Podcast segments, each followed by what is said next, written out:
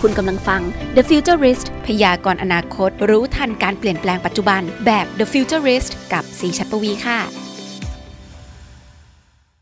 สวัสดีครับผู้ฟังทุกท่านนะครับสำหรับ The Futurist Podcast CP นี้นะครับ เราก็จะยังอยู่กันที่งาน CES ครับ ซึ่งเป็นงานที่จะแสดงเทคโนโลยีและอิเล็กทรอนิกส์ที่ใหญ่ที่สุดในโลกเลยก็ว่าได้นะครับ ถ้าเกิดว่าใครอยากรู้ความเป็นมาอะไรยังไงสามารถฟังย้อนได้ EP ที่แล้วนะครับ ใน c m เกนพอดแคสต์ทุกช่องทาง และสำหรับ EP นี้เดี๋ยวเราจะมา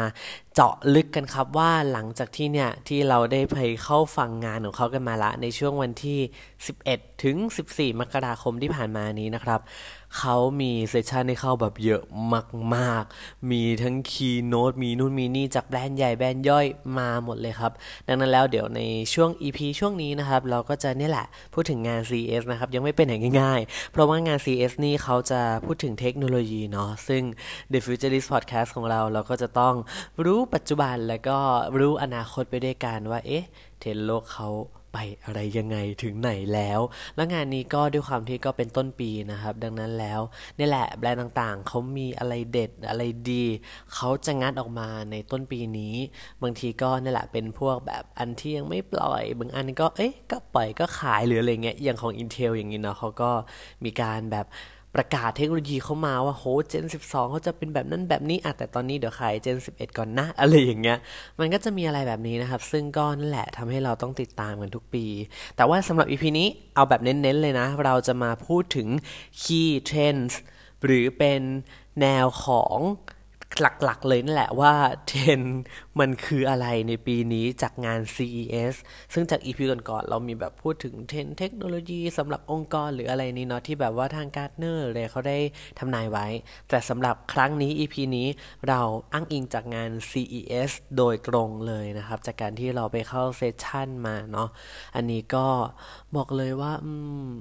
มันก็น่าสนใจอยู่นะ แต่บางอย่างเอาจริงมันก็เป็นสิ่งที่เราก็พอเห็นกันมาบ้างแล้วแหละเนาะแต่ว่านี่แหละเดี๋ยวเรามาดูกันว่าถ้าในมุมของ CES เขามีอะไรที่น่าสนใจบ้าง โดยการที่ CS ครั้งนี้นะครับเขาได้พูดมาด้วยกัน 6 key trends หรือว่าเป็น 6 เทคโนโลยีนั่นเองนะครับว่าเนี่ย มันมาแล้วนะ แล้วมันจะมีบทบาทมีอิทธิพลเป็นอย่างมากในปี 2021 เป็นต้นไปนี้นะครับผม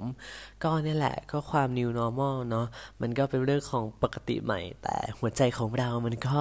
อยากจะกลับไปปกติสุขว่าไหมครับ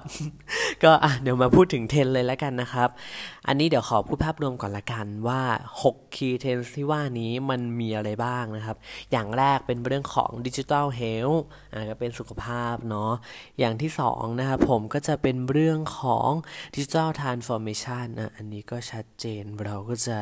ได้ยินมาสักพักใหญ่ ๆ มากๆนะครับ อย่างที่ 3 จะเป็นเรื่องของ robotics and drones นะครับเป็นเรื่องของการพัฒนาหุ่นยนต์และก็โดรนนั่นเอง อย่างที่ 4 vehicle technology หรือว่าเป็นเทคโนโลยียานยนต์นั่นเองนะครับ อย่างที่ 5 5G connectivity หรือการเชื่อมต่อผ่าน 5G นั่นเอง และอย่างสุดท้ายอย่างที่ 6 smart cities นวัตกรรมสร้างเมืองอัจฉริยะ เป็นยังไงก็โดยรวมนะครับก็มีสุขภาพดิจิตอลทรานส์ฟอร์เมชันหุ่นยนต์โดรนยานยนต์ 5G แล้วก็ Smart City เนาะเมืองอัจฉริยะของเรา อันนี้แหละครับมันจะเป็นคีย์หลักๆ ที่มันจะดำเนินไปตลอดทั้งปี 2021 นี้ แต่อันนี้นะครับก็ต้องบอกไว้ก่อนว่า ด้วยความที่เราก็ยังอยู่ในช่วงของโควิดเนาะตั้งแต่ช่วงต้นปีของ 2020 ที่ผ่านมาจนถึง ตอนนี้ก็ต้นปี 2021 แล้ว มันก็ยังอยู่กับเราอะนะครับผม ดังนั้นนี่แหละมันก็เลยส่งผลเป็น core หลักๆ ที่เป็นตัวเร่งปฏิกิริยาหลาย ๆ อย่างที่ทำให้เทคโนโลยีมันเกิดการเปลี่ยนแปลงอย่างก้าวกระโดดมาก ๆ ในเรื่องของทั้งอีคอมเมิร์ซ telemedicine streaming video หรือว่า remote learning ต่าง ๆ ก็มาแรงนะครับ ทั้งการสั่งของออนไลน์แน่นอนแหละ เราอยู่บ้านนะเนาะเราไม่สามารถไปช้อปปิ้งอะไรได้ ก็จะต้องสั่งนั่นสั่งนี่มา หรือว่า telemedicine ก็นั่นแหละการแพทย์ทางไกลต่างๆ ก็มาแรง หรือ streaming video ก็แหม ทั้ง Netflix ทั้ง Disney Plus นี่ก็เติบโตไวมากในช่วงที่ผ่านมานะครับ remote learning ก็นั่นแหละเรียนออนไลน์ แล้วก็อะไรก็ว่าไปที่เราจะลงคอร์สนั่นคอร์สนี่เต็มไปหมดนะครับ แต่หลักๆแล้วเทคโนโลยีเหล่านี้มันจะขับเคลื่อนด้วยเทคโนโลยี artificial intelligence หรือ AI ปัญญาประดิษฐ์ของเรานะครับ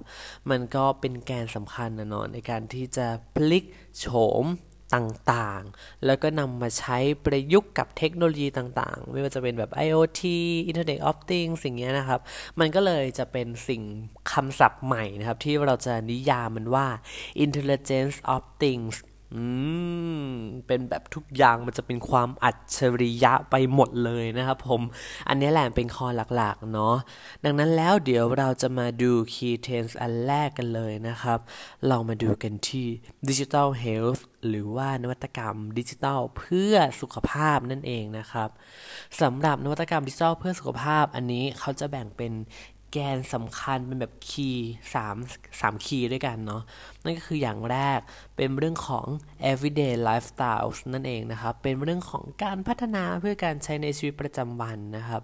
ซึ่งในส่วนนี้ในชีวิตประจำวัน health มันมีบทบาทยังไงบ้าง นั่นก็คืออะไรก็ตามที่มันเป็นดูแบบ มันก็ดูไม่ต้องไปโรงพยาบาล มันดูเป็นอะไรที่เราติดตัวได้หรือว่าทำได้ด้วยตัวเองให้ดูมันเป็นแบบไลฟ์สไตล์ง่ายๆ เช่น อย่างสมมติเราใส่นาฬิกาเพื่อสุขภาพอย่าง Apple Watch เนาะใส่ปั๊บวัดค่าออกซิเจนในเลือดได้ หรือว่าวัดอัตราการเต้นของหัวใจได้อันนี้ก็เบเบเลยนะ แต่ว่ายกตัวอย่างให้เห็นภาพชัดเจนนะครับนี่แหละมันก็เป็นไลฟ์สไตล์ของเราที่มันจะมาในรูปแบบทั้งแบบสวมใส่หรือว่ามันจะมีในรูปแบบ การกลายร่างต่างๆ ที่ว่าเป็นอุปกรณ์ต่างๆ เช่นมีอันนี้ด้วยเป็นเขาเรียกว่า Aura Ring เป็นแหวนที่เขาเอาไปให้นักบาสใส่ครับเป็นแบบนักบาส NBA เนาะใส่เพื่อตรวจจับโควิดได้ หรือมีเป็นแบบไบโอบัตทอนเป็นเซนเซอร์แบบที่แปะอกข้างซ้าย ได้รับการรับรองจาก FDA ด้วยนะ เอาไว้แบบวัดอุณหภูมิ วัดหัวใจของเราว่าเป็นยังไงเช็คสุขภาพเบื้องต้นอะไรแบบนี้ได้เลย คือแบบเอาไว้ตรวจอาการเบื้องต้นได้เลย เป็นดูแบบว้าวง่ายมากแล้วดูเก๋ๆอยู่นะ นะครับ อันนี้ก็เนี่ยแหละมันเป็นอะไรที่เทคโนโลยีเหล่านี้มันจะยังอยู่กับเราแล้วมันจะมีบทบาทมากขึ้นในปี 2021 ในเรื่องของ everyday ที่เป็นไลฟ์สไตล์ของเราที่เกี่ยวกับด้านสุขภาพนะครับ ไปดูกันต่อที่ p a t i e n Care นั่นเอง หรือว่าเป็นเทคโนโลยีที่สามารถช่วยให้เราดูแลผู้ป่วยได้มากขึ้นนะครับ อย่างยกตัวอย่างง่าย ๆ เหมือนจะเป็นแบบหุ่นยนต์บุรุษพยาบาล เออ ซึ่งแบบเขาก็จะ ไปเลยนะ แล้วก็ไปหาผู้ป่วยแล้วแบบคอย take care เป็นยังไงบ้างอ๋ออาการเป็นอย่างนี้อย่างนี้นะ แบบให้ผู้ป่วยพูดคุยกับหุ่นยนต์ได้เลย หรือเขาก็จะมีเซ็นเซอร์อะไรก็ตามที่เอาไว้ดูผู้ป่วยแล้วแบบเฮ้ยมันสามารถดูแลผู้ป่วยได้ขนาดนี้แล้วว่ามันไม่ต้องใช้แบบบุรุษพยาบาล ไม่ต้องใช้พยาบาล ในจำนวนที่แบบ เต็มสตรีมเท่าก่อนหน้านี้ที่แบบเป็นคนแทบจะร้อยเปอร์เซ็นต์หรือร้อยเปอร์เซ็นต์เนี่ยนะครับ อันนี้ก็น่าสนใจว่ามันจะมีบทบาทแบบนี้ได้ด้วยนะครับ แล้วก็นอกจากนี้มันยังมีเรื่องของ provider efficiency หรือว่าเป็นเทคโนโลยีที่เพิ่มศักยภาพในการรักษาได้นั่นเองนะครับ อันนี้มันก็จะพูดถึงแบบการที่สมมุติว่าแพทย์นะครับ เขาสามารถใช้ e r เออ ER นะ ไม่ใช่ VR ไม่ใช่ AR แต่เป็น ER หรือเป็น Extended Reality นะครับ ในส่วนนี้มันเราก็จะได้ยินเนาะกับเคยพูดไปเมื่อ EP ก่อนๆแล้วล่ะว่า ER หรือ Extended Reality มันจะเป็นแบบส่วนต่อขยายอะแล้วเนี่ยคือแพทย์ใส่แว่นเหมือนลักษณะมันก็จริง ๆ มันก็คล้ายแว่น VR นั่นแหละเออมันทรงๆนั้นเลยนะครับ ก็คือใส่เข้าไปแล้วทีเนี้ยเขาจะสามารถพูดคุยกับคนไข้ได้แบบใกล้ชิดแล้วแบบ เหมือนมีความสมจริงมากขึ้น ทั้งตัวแพทย์แล้วก็ตัวคนไข้เองนะครับ แล้วก็เนี่ยแหละมันก็จะมีพวกอุปกรณ์เสริมต่างๆ ที่ทำให้หมอได้ตรวจรักษาคนไข้ได้ละเอียดมากกว่าเดิมมากขึ้นกว่าแค่การให้คำปรึกษานั่นเองนะครับ รวมถึงมันจะมีพวกแบบอะไรที่ทำให้เราได้ วิเคราะห์สุขภาพของเราอาการป่วยของเรา ได้ดียิ่งขึ้นผ่านแกจิตหรือว่าผ่านหุ่นยนต์ต่าง ๆ นะครับ ซึ่งทั้งหมดทั้งมวลมันก็เกิดจากการที่เพนพอยต์ของเราเนาะเรา อยู่ห่างกันไว้ก็อาจจะดี อยู่ใกล้กันมาก เดี๋ยวโควิดมันอาจจะติดกันหรือเปล่า ในส่วนนี้นั่นแหละ มันก็เลยเป็นตัวเร่งอย่างใหญ่หลวงในครั้งนี้นะครับ อันนี้ก็เป็น core เป็นแกนของเราเนาะแล้วเดี๋ยวเราก็ไปดูกันต่อกันบ้างเลยนะครับ ว่าถ้าเราไปดูเรื่องของ digital transformation ในโลกโควิดในยุคโควิด -19 เนี่ย เป็นยังไงบ้างสำหรับ digital transformation นะครับ อันนี้เดี๋ยวขอ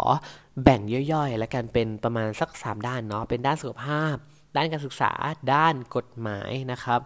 อันนี้ไปกันที่ด้านสุขภาพกันก่อน ด้านสุขภาพ ถ้าพูดถึงโควิด -19 นึกถึงอะไรกันบ้าง ติ๊กตอกติ๊กตอกติ๊กตอกถูกต้องครับ ยิม เรามักจะไปลงคอร์สแบบ ออนไลน์ก็ได้ไปแบบเอลงคอร์สออนไลน์ว่าถ้าเราจะไปยิมจะอะไรยังไงได้บ้างนะ หรือว่าอะไรยังไงเนี่ยแหละ อันนี้มันก็เป็นตัวที่หลักๆที่เราจะเห็นได้ชัดเลยว่า อ๋อ งั้นเดี๋ยวเราฟิตเนสแบบออนไลน์บ้างก็ได้ หรืออย่างคนรอบตัวกอฟในตอนนี้คือเอาจริงนะกอฟเห็นคนที่เขาแบบเหมือนเข้าคอร์สออนไลน์กับเทรนเนอร์เขาที่ปกติจะต้องไปเจอกันในยิมใช่ไหมอันนี้ไม่ต้องละ สามารถออนไลน์เทรนเนอร์แบบออนไลน์ได้เลยแบบเปิดกล้อง แล้วก็แบบอ๋อเออทำท่าแบบนี้ถูกไหมอะไรยังไงได้เลย แล้วก็เขาก็สั่งอุปกรณ์แบบอีคอมเมิร์ซเนาะสั่งอุปกรณ์ต่างๆ ที่เอามาช่วยอำนวยความสะดวกเขาในการที่เขาสามารถเล่นยิมได้ที่บ้าน ได้แบบมีเยอะมากๆนะครับ อันนี้ส่วนตัวคือกอฟก็ไม่ได้เล่นยิมนะ แต่ว่านั่นแหละกอฟเห็นเพื่อนใน Facebook กอฟหลายคนแบบเออก็โพสต์กันใหญ่ว่าลงคอร์สนั้นคอร์สนี้แล้วแบบเออก็ ก็ได้อยู่ก็ไม่แย่มากอะไรเงี้ยก็กรุบกิบกรุบกิบกันไปนะครับผมซึ่งในช่วงนี้มันเลยทำให้ยิมหลาย ๆ แห่งเขาก็เลยเพิ่มทางเลือกให้กับสมาชิกของเขาเนาะว่าสามารถ train ผ่านออนไลน์ได้ หรือว่าเทรนเนอร์หลาย ๆ คนที่ก่อนหน้านี้อาจจะเป็นฟรีแลนซ์เนาะก็สามารถเปิดส่วนตัวแบบไม่ต้องเดินทางก็ได้นะครับผม แล้วเดี๋ยวไปดูกันต่อที่ transformation ทางด้าน การศึกษากันบ้าง การศึกษาอันนี้ก็จริง ๆ ก็ค่อนข้างชัดเจนแหละว่า เราก็จะสามารถมีแพลตฟอร์ม e-learning ที่หลากหลายมาก ในการที่ทั้งการเรียนหรือว่าเป็น conference หรือเป็นแบบประชุมออนไลน์แทนที่จะพบปะต่อหน้ากัน อย่างช่วงก่อนนั้นเนี้ยจริง ๆ ประเทศไทยก็เริ่มมีการแบบทุเลาลงบ้างแล้วเนาะในเรื่องของโควิด แบบก่อนหน้านี้เนาะเป็นแบบถึงจะเป็นช่วงเวลาที่ไม่นานมาก แต่ก็เป็นช่วงที่ทำให้เราได้ไปทำงานกันสักระยะหนึ่งในช่วงนั้นจริงๆเนี่ยก็ทำให้ tools บางอย่างที่เราเคยใช้ในช่วงที่เป็นแบบโควิด ที่เราจะต้อง work from home กัน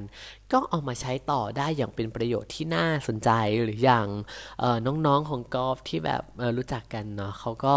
อาจารย์ก็มีการใช้แพลตฟอร์มตัวที่แบบเรียนออนไลน์อย่างแบบ Google Classroom ก็ยังคงมีการใช้อยู่ก็แบบ เออ ก็อะไรที่มันดีเขาก็ใช้ต่อ ถึงแม้ว่าจะเจอหน้ากันเขาก็ยังสามารถใช้ได้ แล้วมันเหมือนพอมาเจอกันอะแล้วมันเพิ่มประสิทธิภาพในการเรียนการสอนได้ดีขึ้น อันนี้ก็น่าชื่นชมแต่นั่นแหละครับ ในปี 2021 นี้มันก็จะยังอยู่กับเราอีกเช่นกันนะครับ แล้วก็ไปด้านต่อไปไปด้านกฎหมายกันบ้างสำหรับ Digital Transformation นะครับผมทางด้านกฎหมายเขามีการตัดสินคดี แล้วก็พิจารณาของศาลแบบออนไลน์ด้วยนะ เป็นแบบออนไลน์แพลตฟอร์มเลย เป็นไม่ต้องแบบไม่ต้องเจอหน้ากันแล้ว สามารถพิจารณาคดีผ่านออนไลน์ได้เลยนะครับ อยู่บ้านก็สามารถรับฟังคำตัดสินของศาลได้นะครับ อันนี้เรื่องจริงเกิดขึ้นมาแล้วด้วย แล้วก็จะยังคงเป็นเทรนด์ต่อไปที่น่าจะเกิดขึ้น ก็อย่างน้อยมันก็คงเป็นคดีแบบไม่รุนแรงมากอะไรเงี้ยเนาะก็สามารถทำได้แหละ แต่ถ้าเป็นคดีที่มันอาจจะเป็นระดับแบบกลางๆหรือใหญ่หน่อยอะไรเงี้ย อันนั้นก็อาจจะต้องดูเคส by เคสไปอะไรก็ว่ากันไปนะครับ ก็นี่แหละซึ่งมันก็แล้วแต่ประเทศด้วยว่าประเทศนั้นเขาสามารถมีความรองรับเท่านั้นเท่านี้ได้มากแค่ไหน ก็นั่นแหละครับ ก็ต้องพิจารณากันไปนะครับผม อะท่านอย่างนั้นเดี๋ยว ไปกันที่หัวข้อต่อไปเลยนะครับสำหรับหัวข้อต่อไปเราจะมาดูเรื่องของ robotics กันบ้าง หรือเรื่องของหุ่นยนต์ ว่ามันมีบทบาทยังไงกันบ้างเนี่ยนะครับสำหรับหุ่นยนต์นะครับที่เป็นเทรนด์เนาะที่ CES เขาคาดเดาไว้ว่าปี 2021 มันจะเป็นยังไงบ้างเขาแยกย่อยไว้แบบนี้นะครับทุกคน เขาแยกย่อยในด้านของ 6 ด้านด้วยกัน ไม่ว่าจะเป็นเรื่องของเพื่อ ความอนามัย เออ ในเรื่องของแบบอย่างของ LG เนาะเขาก็จะมีแบบตัวเป็นหุ่นยนต์ UVC ที่ว่าเดินได้แล้วแบบสามารถเซ็นเซอร์ แล้วแบบปล่อยรังสี UVC ฆ่าเชื้อออกมา ถ้าเกิดว่าแบบมีคนขยับปั๊บหุ่นยนต์ก็จะหยุดฉายแสงทันที เพราะว่าแสงเหล่านี้มันไม่ควรโดนมนุษย์เนาะ ไม่งั้นเดี๋ยวมันจะส่งผลทางลบกับมนุษย์ได้ แต่ว่าถ้าไม่มีคนคือโอเคยิงแสงไปได้เลย เดินสำรวจตามห้องเซ็นเซอร์อะไรเงี้ย ดีมากกริบมากน่าสนใจมากนะครับผมอันเนี้ยมาแรงแน่นอนหุ่นยนต์เพื่อความอนามัย นอกจากนี้ยังมีเรื่องของหุ่นยนต์เพื่อการขนส่งอ่าอันนี้เราก็จะเริ่มเห็นมาแล้วแหละ ในเรื่องของแบบโดรนขนส่งสินค้า และในปีนี้จริงเทรนด์มันก็จะยังคงมาต่อเนื่องอย่างของโซนี่ก็เปิดตัวไอ้ตัวโดรนขนส่งสินค้านี่เหมือนกันที่แบบ ดูว่าจะดูอาจจะไม่ได้แตกต่างกับ ในเมื่อของปีที่ผ่านมามาก แต่มันก็จะสามารถอัปเกรด แล้วก็สามารถมีประสิทธิภาพที่มันอัพขึ้นไปได้อีกนะครับผม หรือว่าในเรื่องของต่อไปมันจะเป็นหุ่นยนต์เพื่อการขาย เออ คือหุ่นยนต์เพื่อการขายเนี่ยนะครับ มันก็จะมีประโยชน์นะครับ ในแง่ของแบบจัดเรียงสินค้าหรือว่าจะเป็นในเรื่องของ service อันนี้ก็จริงๆก็ถือว่ารวมได้เลยนะครับ เราก็จะเริ่มเห็นแล้วแหละเนาะแล้วก็ต่อไปเป็นหุ่นยนต์เพื่อการทดแทนในกิจกรรมที่มันอาจจะเสี่ยงต่อการปนเปื้อน เช่น การปรุงอาหารการขนย้ายสิ่งปฏิกูลต่างๆ เจอแน่มาแน่นะครับ ต่อไปก็คือหุ่นยนต์เพื่อสุขภาพ เช่นอะไรอะ หุ่นยนต์ที่แบบคอยไว้ตรวจวัดอุณหภูมิของมนุษย์ หรือว่าแบบเป็นหุ่นยนต์ทางการแพทย์ อันเนี้ยก็มามาแล้วแหละ จริงๆ มันก็จะ intersect กับหัวข้อเมื่อกี้เนาะที่เราพูดถึงดิจิทัลเฮลท์นะครับนี่แหละมันก็จะค่อมๆกันไปค่อมๆกันมา แต่อันนี้ก็เห็นภาพชัดว่าหุ่นยนต์เหล่านี้มาแน่ แล้วก็หุ่นยนต์อันสุดท้ายก็คือเป็นหุ่นยนต์เพื่อการกักตัว ก็จะเหมือนแบบเอาเป็นไว้ใช้เพื่อเฝ้าระวังสำหรับผู้ที่มีความเสี่ยงในการที่โควิด หรือว่าในเรื่องของสิ่งต่างๆ ว่าเอ้ยคุณเสี่ยงนั่นเสี่ยงนี่ หุ่นยนต์ก็จะมาช่วยในการที่ประเมิน เฝ้าระวังหรือว่าติดตามอาการของเราต่างๆ ได้นั่นเองนะครับ แล้วก็เดี๋ยวไปที่หัวข้อต่อไปเลยนะครับ เป็นเรื่องของเทคโนโลยีคมนาคมแห่งอนาคตกันบ้าง โอ้โห อันนี้นะครับในเรื่องของตัวยานยนต์นะว่าง่ายๆ เขาก็จะแบ่งแยกย่อยเป็นแบบนี้นะครับ เป็นเรื่องของบริการทางด้านการเดินทางคือ เเราอาจจะเจอพวกการเช่าจักรยานหรือการเช่าสกูตเตอร์ต่างๆ มากขึ้นในปีนี้นะครับ 2021 ที่ว่าโอเค บางทีเราอาจจะไม่ต้องซื้อเองก็ได้ แต่ถ้าเกิดว่าเราอยากจะใช้ก็เช่าสิเออยืมสิก็เป็นไปได้นะครับ หรือว่าในเรื่องของอันนี้อันนี้น่าสนใจก็คือการสื่อสารระหว่างยานพาหนะ และสิ่งแวดล้อมหรือที่เขาเรียกกันว่า CV2X นั่นเองนะครับ คือ เราสามารถนั่งรถยนต์ไร้คนขับใช่ไหมแล้วทีเนี้ย ให้รถยนต์อะ มันคุยกันเองได้ เออ ไม่เท่านั้นนะ มันสามารถคุยกับไฟแดงไฟเขียวได้ด้วยเออพอเจอไฟแดงปุ๊บหยุดเลย เจอไฟเขียวปุ๊บไปต่อ มันคุยกันรู้เรื่องเหมือนแบบ ให้มันคุยกันเป็นภาษาของมันอะสื่อสารกันเองเลย เราไม่ต้องทำอะไรเราไม่ต้องคอยดูว่า เอ๊ะ อันนี้จะไฟแดง อันนี้จะไฟเขียวหรือว่าจะมีรถอะไรยังไง คุยกันเองไปเลยแล้วเราทำหน้าที่นั่งเฉยๆแล้วกันนะครับ หรือว่าในเรื่องของอันนี้มันก็จะมาคู่กับในเรื่องของ self driving เนาะ vehicle face นะครับ การใช้ยานพาหนะไฟฟ้าอย่างแพร่หลายด้วย อันนี้คือเขาคาดไว้เลยนะ ว่ายานยนต์ไฟฟ้ามาแน่ ถึงแม้ว่าเราอาจจะเจอกระแสที่มันอาจจะมีการตีมาบ้างในเรื่องของแบบเอ๊ถ้าใช้รถยนต์ไฟฟ้าเนี่ย แล้วแบตเตอรี่ล่ะ มันไม่ไม่ทำลายสิ่งแวดล้อมกว่าล้อ หรือนู่นนี่นี่นั่น แต่ว่ายังไงก็ 2021 นี้คาดว่ายังไงมันก็ยังคงมาอยู่นะครับ แล้วเดี๋ยวไว้ครั้งหน้าๆต่อๆไปเดี๋ยวไว้เดี๋ยวเรามาเจาะกันเรื่องนี้อีกทีหนึ่งนะ มีประเด็นที่น่าสนใจอยู่เหมือนกันนะครับ แล้วก็ต่อไปเป็นเรื่องของการกำเนิดของสถานที่บริการชาร์จ รถยนต์ไฟฟ้า แน่นอนเนาะพอรถยนต์ไฟฟ้ามันมาการกำเนิดหรือว่าการมาของสถานีชาร์จ รถยนต์ไฟฟ้า ก็ต้องมา ถ้ามันไม่มามันก็ไม่ได้นะครับ มันก็ไม่มีคนกล้าซื้อรถยนต์ไฟฟ้าเท่าไรอยู่ดีเนาะดังนั้นเขาต้อง make sure ว่ามันมีที่ให้ชาร์จนะจ๊ะ ไม่งั้นหลงเหลงงงเลยนะ หรือว่าในเรื่องของรถกระบะไฟฟ้า อันนี้ก็คาดว่าน่าจะมาเหมือนกันนะครับ เพราะว่าตอนนี้มันเริ่มได้รับความนิยมในสหรัฐอเมริกาแล้วล่ะ คืออย่างถ้าบ้านเราอะไรเงี้ยเราก็คงไม่เห็นเนาะตอนเนี้ยอย่างก็ก็ไม่เห็นนะครับที่เป็นรถกระบะที่ใช้ไฟฟ้า เออเนาะแต่ว่านี่แหละในสหรัฐอเมริกาเริ่มได้รับความนิยมละคาดว่ามันน่าจะแพร่หลายในทั่วโลกเร็วๆนี้นะครับ แล้วก็นี่แหละ อันนี้เป็นโดยรวมของในเรื่องของยานยนต์นะครับ ว่าเทคโนโลยียานยนต์ในปี 2021 มันน่าจะเป็นไปในเวนี้ ก็หลักๆก็เนี่ยแหละในเรื่องของ การขับเคลื่อนอัตโนมัติ ยังไงก็มาแน่รถยนต์ไฟฟ้ามาแน่ การสื่อสารกันของตัวรถยนต์ต่างๆ กับสิ่งแวดล้อมต่างๆ มาแน่นะจ๊ะ หรือว่าในเรื่องของแบบโรบอทแท็กซี่อะไรเงี้ยเออน่าจะเห็นได้มากขึ้นนะครับ อันนี้ก็น่าสนใจแหละ เอาจริงอยากให้มาในประเทศไทยจะแย่ละเนาะอยากใช้อยากใช้ แล้วก็ต่อไปเดี๋ยวไปดูกันเรื่องของ 5G กันบ้าง 5G นะครับคือ ก็ปฏิเสธไม่ได้เลยว่า เราก็กำลังรอคอย 5G ที่เต็มประสิทธิภาพในประเทศไทยอยู่ ตอนนี้ก็ผู้ให้บริการเครือข่ายเท่าที่ก๊อฟเห็นตอนนี้ก็รับขึ้น700 ไปกันครบแล้วนะ AS D Tag 2หลักๆก็รับไปหมดละจากกสทช จ่ายเงินงวดแรกเรียบร้อยหมดละ ก็เหลือต่อๆไปว่าเขาจะพัฒนา คลื่นสัญญาณ เสาคุณภาพอะไรไปแค่ไหนได้อีกบ้าง รวมถึงในที่ที่เป็นแบบแหล่งชุมชนหน่อยที่เป็น 26 กิกะเฮิรตซ์จะได้ใช้จริงเมื่อไหร่อันนี้ก็อยากจะรู้เหมือนกันนะครับ แต่ว่าตอนนี้ก็ยังไม่ได้ใช้จริงไงเออก็เลยยังไม่ได้เจอ 5G ที่แบบว้าวมันเร็วสุดไปเลยจอร์มันเร็วสุดไปเลยซาร่าขนาดนั้นนะครับ ก็ต้องรอติดตามชมกันต่อไป แล้วก็อันนี้ เป็นหัวข้อที่เราก็พลาดไม่ได้เหมือนกัน นั่นก็คือเรื่องของเมืองอัจฉริยะ เมืองอัจฉริยะนะครับ อันนี้แบ่งแยกย่อยด้วยกัน 4 หัวข้อย่อยนั่นก็คือการเพิ่มเซ็นเซอร์ในตัวเมือง การมี smart kiosk หรือว่าป้ายประชาสัมพันธ์อัจฉริยะ หรือว่าการใช้ Data Dashboard ใช้ข้อมูลเชิงลึกเนาะหรือว่าในเรื่องของการจดจำการเดินทาง ในพวกเนี้ยมันจะทำให้เราได้แบบใช้ชีวิตได้อย่างปกติสุขแล้วก็ ก้าวเข้าสู่เมืองอัจฉริยะได้ดีขึ้นหรือเปล่า เพราะว่าพอ 5G มันมาแล้วอะแน่นอนว่าทุกอย่างมันจะสื่อสารกันได้ดีขึ้น พอสมมติว่าเราติดเซ็นเซอร์ในแต่ละจุดในแต่ละที่ต่างๆเนี้ยมันก็จะทำให้บ้านเมืองของเรามันเชื่อมต่อแล้วก็คุยกันได้ง่ายขึ้น แล้วก็เร็วขึ้นด้วย โดยการที่เอาข้อมูลต่างๆ ของพลเมืองของประชาชนของเรานี่แหละ มาใช้ในการวิเคราะห์ analysis มัน แล้วก็เอามาพัฒนาต่อได้ เพื่อที่จะ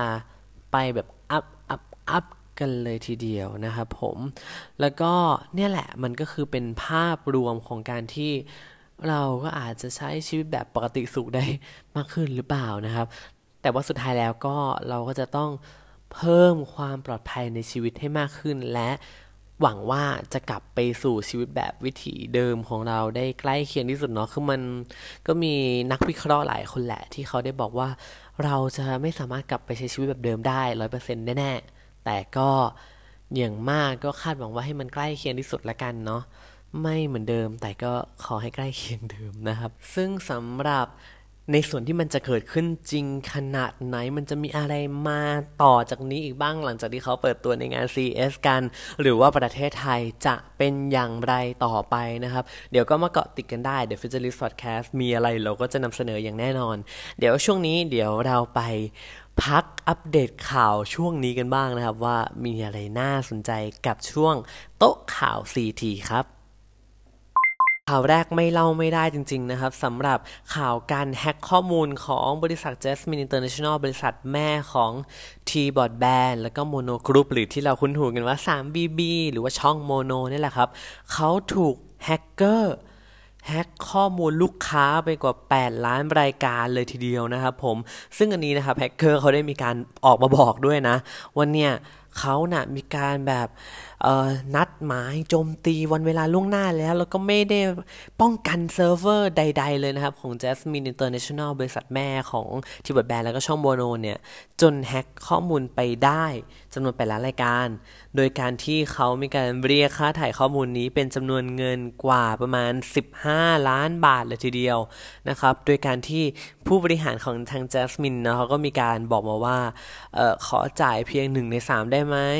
ส่วนอีก 2 ใน 3ของค่าถ่ายขอเป็นแบบอยู่ในรูปของการจ้างกลุ่มแฮกเกอร์กลุ่มนี้มาเป็นที่ปรึกษาด้านความปลอดภัยแทนได้หรือเปล่า แบบเออจ้างสัก 2 ปีอะไรแบบนี้นะครับ แต่ทางกลุ่มแฮกเกอร์นี้ปฏิเสธ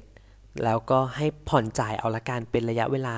8 สัปดาห์นะครับ ซึ่งพอมันเกิดเหตุการณ์แบบนี้ก็เป็นข่าวใหญ่โตนะ ทีนี้ทางทีบอดแบนก็เลยออกมานะครับเเป็นแถลงการเลยว่า เอ้ย ก็เหตุการณ์เนี้ยมันแบบ มันไม่ได้ขนาดนั้นนะ เพราะว่าข้อมูลที่ถูกแฮกออกไปจากของที่บดแบนอย่างเงี้ย เป็นข้อมูลผู้ใช้แค่ประมาณ 1 0,000 รายเท่านั้นเอง เออ แล้วข้อมูลที่ดึงออกไปมันก็มีอาชื่อที่อยู่หมายเลขบัตรประชาชน แล้วก็รหัสผ่านแบบเข้ารหัสเออแต่ว่าข้อมูลสำคัญที่มันแบบสำคัญมาก ๆ ไปกว่านั้น เช่น ข้อมูลบัตรเครดิต ภาพบัตรประชาชนไม่ได้ถูกแฮ็กไปด้วยนะ ดังนั้นแล้วก็ เหมือนจะสบายใจได้นิดนึง แต่ก็ไม่ทั้งหมดนะครับ แต่ในมาตรการระหว่างนี้ทาง T Broadband เขาก็มีการปิดกั้นการเข้าถึงจาก IP ต่างประเทศ รวมถึงจัดหาซอฟต์แวร์ แล้วก็ที่ปรึกษาด้านความปลอดภัยเพิ่มเติม ส่วนลูกค้าที่เขาได้รับผลกระทบเขาก็มีการ message บอกไปนะครับ เป็นคนๆไป แล้วก็พอออกมาเป็นแบบนี้แล้วใช่ไหม T Broadband ออกมาแบบนี้แล้ว ทางกลุ่มแฮกเกอร์ก็ออกมาอีกรอบนึงนะครับว่า พอเป็นแบบนี้แล้วอะ ไฟล์ที่เขาได้ไปเนี่ย เขาได้หมดแล้วทั้งชื่อนามสกุลหมายเลขบัตรประชาชน มีรหัสพินสีหลักเขารหัสอีเมล ชื่อผู้ใช้ในระบบหมายเลขโทรศัพท์วันที่สร้างบัญชีคือ ถึงแม้ว่าข้อมูลมันจะเกือบแสนลายมีข้อมูลซ้ำกันเยอะมาก แต่จากการตรวจสอบหาแบบโทรศัพท์ หมายเลขโทรศัพท์แล้วที่มันแบบไม่ซ้ากันนะก็พบว่ามีประมาณ 18,000 กว่ารายการ แล้วก็อีเมลที่ไม่ซ้ากันมีประมาณ 19,000 กว่ารายการนะครับรวมถึงทางกลุ่มแฮกเกอร์เนี่ยเขาก็มีการออกมาบอกด้วยว่า เขาจะมีการปล่อยข้อมูลเพิ่มเติมอีกวันละหลายแสนรายการเลยทีเดียว อันนี้ก็เดี๋ยวคงต้องมาตามต่อ เพราะว่ามันก็ยังไม่จบยังไม่คลี่คลายซะทีเดียวนะครับ ว่าสุดท้ายแล้วจะเป็นยังไงต่อ แล้วข้อมูลของคนที่หลุดแล้วยังไง แต่ในเบื้องต้นก็แนะนำให้ทำการเปลี่ยนรหัสผ่านหรือว่าป้องกันอะไรเท่าที่จะทำได้ก่อนละกันนะครับสำหรับผู้ใช้ทีบอร์ดแบนครับ ข่าวต่อไปเรามาดูข่าวของเสี่ยวมี่ที่โดนสหรัฐแบนตามรอยหัวเบยกันบ้างนะครับ ก็เรียกได้ว่าเป็นผลงานทิ้งทวนของโดนัลด์ทรัมป์ก็ว่าได้นะครับ ที่ก่อนที่เขาจะ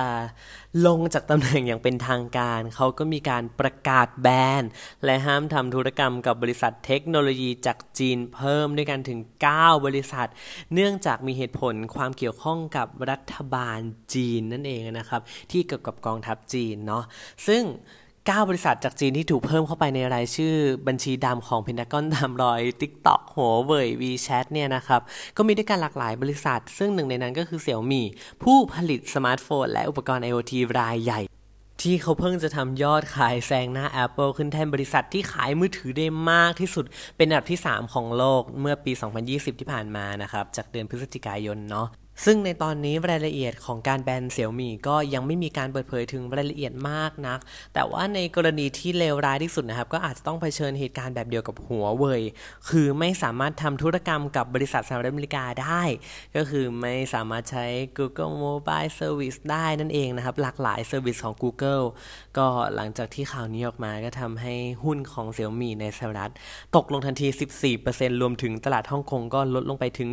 11% ก็ทางฝั่งจีนเตรียมตอบโต้กันได้เลยนะครับ เรื่องข้อกฎหมายใดๆก็ตามเพื่อช่วยเหลือบริษัทที่ได้รับผลกระทบต่อไปมีอะไรเดี๋ยวมาอัปเดตกันครับ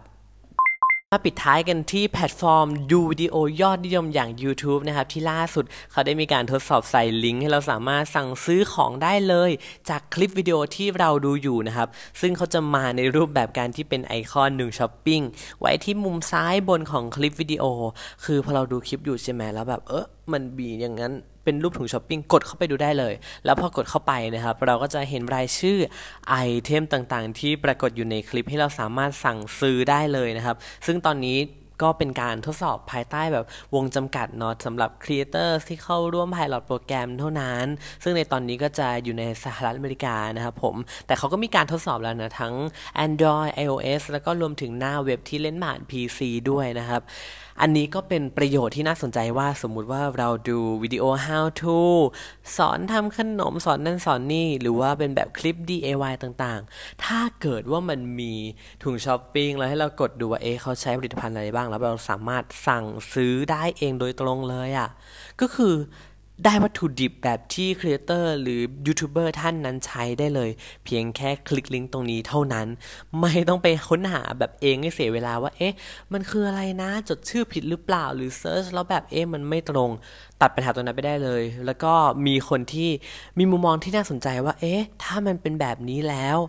บางคนที่เริ่มเบื่อโฆษณากวนใจ ถ้ามันมันมีฟีเจอร์นี้ ก็อาจจะเป็นช่องทางใหม่ ๆ ที่เพิ่มรายได้ได้เช่นกัน โดยที่แบบไม่ต้องสร้างความรำคาญใจแบบโฆษณาก็เป็นได้นะครับและนี่ก็คือทั้งหมดของ The Futurist Podcast CP ที่28 ในวันนี้นะครับ ถ้าเกิดว่าใครฟังแล้วมีความคิดเห็นยังไงอยากแชร์ว่า เอ๊ะ เคยไปเจอนั่นเจอนี่นะครับ คุณก๊อฟคุณสี่เลยก็ว่าไปสามารถส่งฟีดแบ็กมาได้เลยนะครับ ที่ช่องทางของ C Me Again นะครับ หรือทางเพจ Daily CT ก็ได้นะครับ หรือว่าถ้าใครอยากฟังย้อนหลังรายละเอียดเกี่ยวกับ CS หรือว่าเทนต่างๆ หรือว่าอะไรต่างๆที่เราเคยทำไปใน EP ก่อนก็ย้อนหลังได้เลยที่ C Me Again Podcast นะครับไม่ว่าจะเป็น Spotify Apple Podcast SoundCloud ฟังได้หมดนะครับผม แล้วก็ใครที่ฟังอยู่ใน FM ตอนนี้ก็ขอบคุณมากนะครับนะครับ แล้วเดี๋ยวครั้งหน้ามาเจอกันใหม่สำหรับวันนี้ สวัสดีครับ และคุณสามารถกลับมาติดตามฟังพอดแคสต์ดีๆที่ช่วยพยากรณ์อนาคต รู้ทันการเปลี่ยนแปลงปัจจุบันแบบ The Futurist ให้ทะยานสู่โลกอนาคตได้อย่างก้าวหน้าและมั่นคงนะคะสำหรับวันนี้ สวัสดีค่ะ